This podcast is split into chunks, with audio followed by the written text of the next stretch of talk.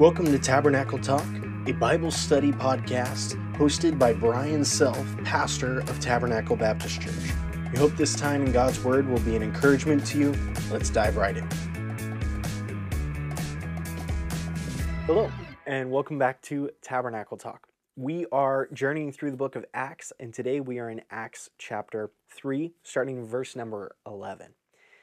Acts 3 started off with Peter and John. They came into uh, the temple complex, and on their way in, they passed by a man who could not walk. He asked for money, as was normal for people at that time. That was kind of where those with severe disabilities sat right outside of the temple complex and asked for money so that they could buy food, so that they could live. They couldn't work fields. Uh, they didn't really have uh, the kinds of jobs that we have today. And so this was kind of the way that they uh, survived. And so uh, this man asked Peter and John for money. And Peter replies with, I don't have any silver or gold, but what I do have, I give you. In the name of Jesus of Nazareth, rise up and walk. And he was able to uh, walk again. And it says he went walking and leaping and praising God. And all the people saw him walking and praising God. And they recognized that he was the one who used to sit and beg at the beautiful gate of the temple. So they were filled with awe and astonishment at what had happened to him. So that was all last week or uh, yesterday. And now, here's what happens. Verse number 11. While he was holding on to Peter and John, he is so excited. He was, um, I can imagine shouting. He's praising God. Praise God. He has given me the ability to walk and to leap. So he's holding on to Peter and John. All the people, utterly astonished, ran toward them in what is called Solomon's colonnade.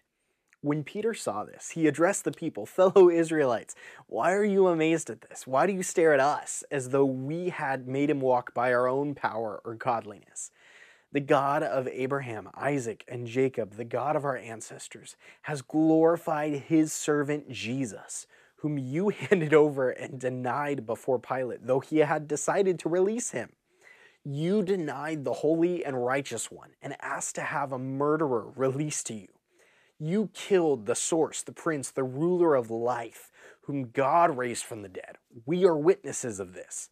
By faith in his name, his name has made this man strong, whom you see and know. So the faith that comes through Jesus has given him this perfect health in front of all of you. And now, brothers and sisters, I know that you acted in ignorance, just as your leaders also did. In this way, God fulfilled what he had predicted through all the prophets that his Messiah would suffer. Therefore, repent and turn back so that your sins may be wiped out, that seasons of refreshing may come from the presence of the Lord, and that he may send Jesus, who has been appointed for you as the Messiah. Heaven must receive him until the time of the restoration of all things, which God spoke about through his holy prophets from the beginning. Moses said, the Lord your God will raise up for you a prophet like me from among your brothers. You must listen to everything he tells you. And everyone who does not listen to that prophet will be completely cut off from the people. In addition, all the prophets who have spoken, from Samuel and those after him, have also foretold these days. You are the sons of the prophets and of the covenant that God made with your ancestors, saying to Abraham, And all the families of the earth will be blessed through your offspring. God raised up his servant and sent him first to you to bless you by turning each of you from your evil ways. While they were speaking to the people, the priests, the captain of the temple police, and the Sadducees confronted them because they were annoyed that they were teaching the people and proclaiming in Jesus the resurrection from the dead. So they seized them and took them into custody until the next day, since it was already evening. But many of those who heard the message believed, and the number of the men came to about 5,000. Wow, what an incredible, uh, what an incredible time. We often hear about the miracle of Pentecost because it's such a big moment of the Holy Spirit coming initially.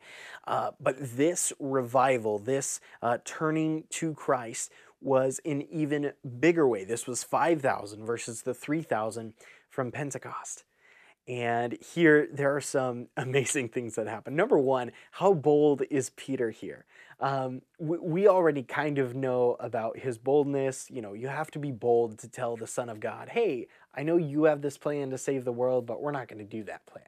Uh, you have to have some boldness for that. You have to have some boldness uh, in order to uh, do many of the things that Peter did. Here, he is using his boldness for good.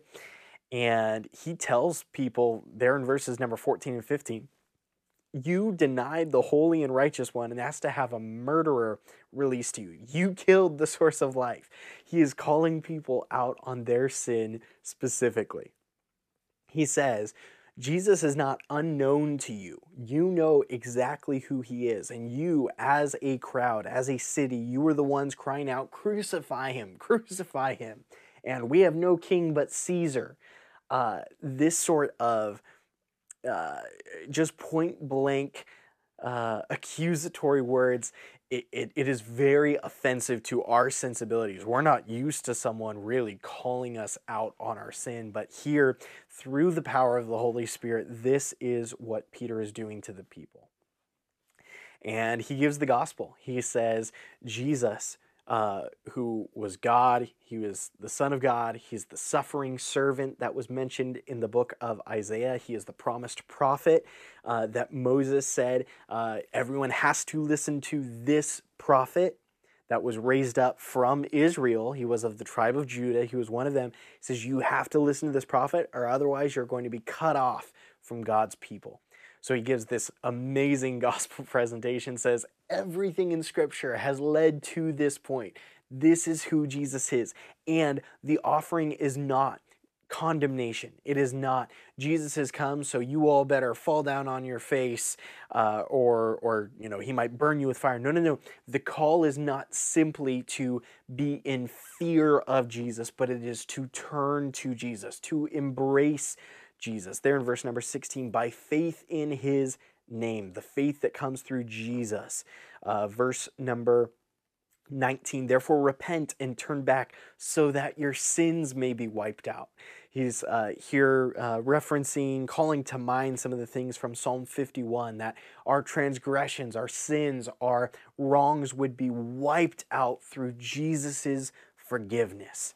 Um, what an incredible promise. Verse number 20 that there would be seasons of refreshing from the presence of the Lord, that our souls would be refreshed, that we would not be laden under the guilt of sin and the deep consequences of our choices, but that we would be able to rejoice in who Jesus is and how he has forgiven us. Um, verse number 21 that there will be a restoration of all things that will be coming. And uh, verse number 26 God raised up his servant and sent him first to you to bless you by turning each of you from your evil ways. I, I want us to notice today that sin is not just something that ha- happens from us, it is something that happens in us and to us as well as through us. Uh, that God came to save us from sin. It is why we are commanded to repent, to turn back, so that our sins would be wiped out. That as we turn to Jesus, as we say, I'm no longer going to follow my sins and my evil ways, and instead I'm turning wholeheartedly to Jesus and I'm following the Jesus way, man, what, what an incredible thing that does for us. Because no longer will our um, relationships be determined by Brian's always a jerk to me. Brian is always gossiping about other people to me. Uh, Brian is always short with me. Brian's always lying to me. Brian's never fulfilling his commitments. Well, it will help all of my relationships if I'm following Jesus' way, that I am uh, loving, I am joy filled, I am peaceful, I am patient with people, I am kind, I am gentle, uh, all of the wonderful things that come about as a result of the fruit of the Spirit. Uh, all of those are an outflowing of our life. Not only that, but the Holy Spirit lives in us. That we at all points know the presence of God. What an incredible comfort that that is. Um, what, what an incredible thing it is when we repent. We turn from our way. We turn from saying, I want to treat people this way. I want to do this despite what God's word says. And we say, God, whatever you say, if it's in uh, if it's in my mind what i think what i meditate on if it's what I say, what I allow to come into uh, my ears, what I allow myself to listen to, uh, if it's what I allow um, my hands to do, if it's what I do uh, where I go, what I do with my body. God, everything that is part of me is yours. And we commit that to Him. Not that, uh, not that we do it and then that is our repentance. Only if we're perfect are we able to have our sins blotted out. By no means. But let us be, I think I mentioned it uh, two days ago, let us be those that would truly turn from sin and turn to our perfect Savior. Uh, the one other thing that I wanted to uh, highlight from, uh, from this particular text is notice how he goes through verse 13. He, he talks about the God of Abraham, Isaac, and Jacob, the God of our ancestors. Um, he talks about there in verses 22 and 23, Moses' statements. Verse number 18, God fulfilled what he had predicted through all the prophets. Uh, there in verse number 25, what he said to Abraham, all the families of the earth will be, bre- will be blessed through your offspring.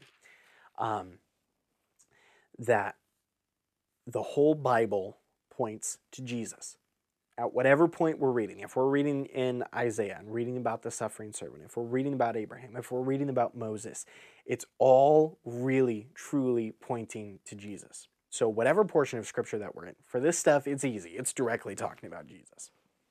But I want to encourage you, wherever you find yourself in Bible reading, where is Jesus? Anything that is good that a person does in scripture points to Jesus, who is all righteousness anything that people do that is uh, kind of a letdown, that would be sin, that would be wrong, shows us how humans, human rulers, human prophets, uh, human pastors and teachers and leaders of God's people, human kings, none of them can do for us what Jesus did in that he took all the sins of the world onto himself, died, paid for them and now offers forgiveness. The only way that we can now uh, die in our sins and be separated from God forever is by trampling on Jesus' gift of forgiveness that he freely offers. God does not want you to die in your sin. He wants you to repent and turn to him entirely in faith. So, today, have you turned to Jesus entirely? Second, as you are reading through Scripture, are you looking at Scripture through the lens of this is what Jesus is like, or this shows us why we need Jesus? I'd encourage you with uh, those two things. Uh, also, if you are saved, rejoice in your salvation. Read through this passage again and see all the great, wonderful things that God has in store for those who love Him, who have turned to Him. He wants to bless you. He wants to give you uh, forgiveness of sins. He wants to bring times of refreshing. He wants to uh, bring the restoration of all things. All of that is there for the Christian. Hope this would be an encouragement to you today, and uh, look forward to uh, tomorrow looking at uh, Peter and John's answer to those who arrested them because they were, and I quote, annoyed that they were teaching the people and, pro- and proclaiming in Jesus the resurrection of the dead. Tomorrow, they're on trial. Let's see how it goes.